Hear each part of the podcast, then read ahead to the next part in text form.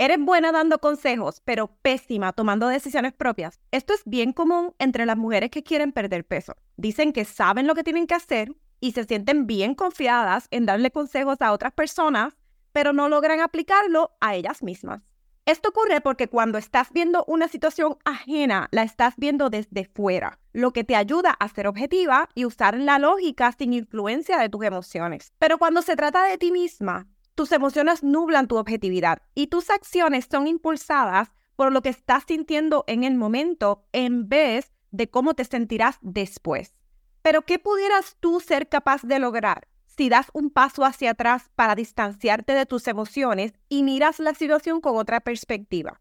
Como si le estuvieras dando un consejo a tu mejor amiga. A esto se le conoce como autodistanciamiento y es una técnica que puedes utilizar para tu beneficio en el proceso de perder peso. ¿Qué pensarías si te dijera que la ciencia de la psicología afirma que adoptar un alter ego o el otro yo aumenta la confianza, la determinación y el desempeño en lo que sea que tú quieras lograr? Según un estudio publicado, incluso pequeños cambios de perspectiva pueden ayudarte a reducir el estrés, la ansiedad y a tener más confianza en ti misma. Ahora bien, yo puedo decir con toda la confianza del mundo que la mayoría de las mujeres que hacen dietas para perder peso tienen la tendencia de clasificar alimentos como buenos o malos y tienen la percepción de que ciertos alimentos engordan. Por lo tanto, es muy fácil que se saboteen luego de comer algo que consideran no saludable. A tu mente pueden venir pensamientos como, ya rompí la dieta, ¿ya para qué? Comienzo el lunes de nuevo ay, es que yo no tengo fuerza de voluntad ni disciplina. Sin embargo, una forma de superar esos pensamientos y ese sabotaje para detener el efecto dominó es usar el alter ego. ¿Qué haría la mamacita en mí? Si separas tus emociones de la situación, puedes pensar con más claridad y dirigir tus acciones basado en cómo te quieres sentir en el futuro, no en cómo te estás sintiendo en este momento. Por ejemplo, una situación hipotética. Un viernes en la tarde, tu familia decide comer pizza, pero tú estás a dieta, te comes dos pedazos y ahí empiezan a llegar los pensamientos y emociones de sabotaje. Pero tú activas la mamacita en ti y te dices a ti misma, como si se lo dijeras a una amiga, dos pedazos de pizza no van a detener mi progreso, pero perder el control y continuar el descontrol todo el fin de semana sí pudiera afectar mi progreso.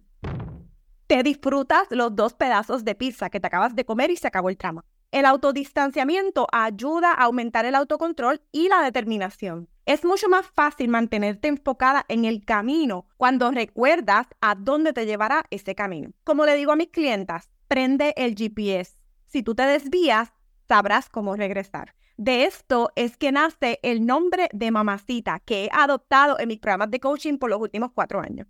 Una mamacita es justo ese otro yo que adopté en mi propio proceso de perder peso. Cuando me daba cuenta de que estaba en una situación de sabotaje, me preguntaba, Yari, ¿qué haría la mamacita que yo quiero ser? Aunque no lo pensaba de esa manera en el principio, dar un paso hacia atrás para ver una situación desde ese punto de vista era una forma de distanciamiento que me ayudaba a controlar mejor mis emociones y a ser más objetiva y lógica en mi comportamiento. Ahora bien, el usar el otro yo o un alter ego ha sido muy estudiado y muchas personas exitosas lo usan para llegar bien lejos. Muchos atletas y celebridades como Beyoncé o Lady Gaga usan el otro yo para distanciar su vida personal de su carrera. Y como es en el caso de Kobe Bryant, él creó el alter ego de Mamba para superar el escándalo personal que él tuvo en el 2003. Este nombre lo adoptó luego de ver Kill Bill, en la que la serpiente Mamba, conocida por su agilidad y agresividad, fue utilizada para nombrar a un asesino peligroso. Cuando Kobe supo sobre lo que caracteriza a la serpiente mamba, dijo que era la descripción perfecta de cómo él quería actuar en el juego. Increíble, ¿no? Pero la ciencia dice que funciona. Como Kobe dijo, cuando entro a la cancha yo me convierto en eso. Soy esa serpiente asesina. En otro estudio publicado, hicieron que los participantes dieran un discurso. A algunos se les indicó que trabajaran sus emociones utilizando una tercera persona.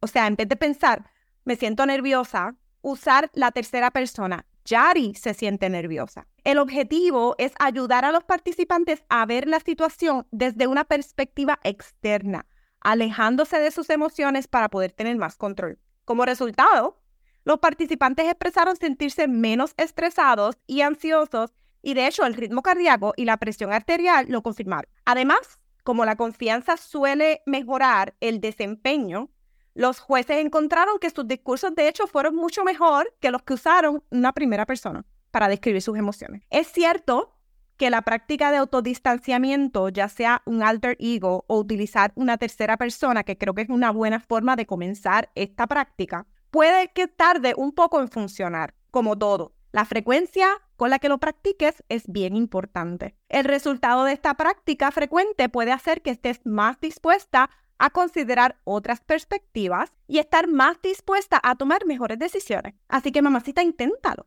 La próxima vez que tú estés frente a un detonante de autosabotaje en tu proceso de perder peso, mejorar tu alimentación y tu estilo de vida, da un paso hacia atrás. Crea un espacio que te aleje de las emociones que puedan afectar tu juicio para que puedas tener una mejor perspectiva y tomar mejores decisiones. ¿Qué haría la mamacita que yo quiero ser? Esto es exactamente lo que haría la mamacita en ti. Así que mamacita, si te gustó este video, suscríbete al canal, dale like y compártelo con una amiga que necesite despertar la mamacita que lleva adentro. Hasta la próxima.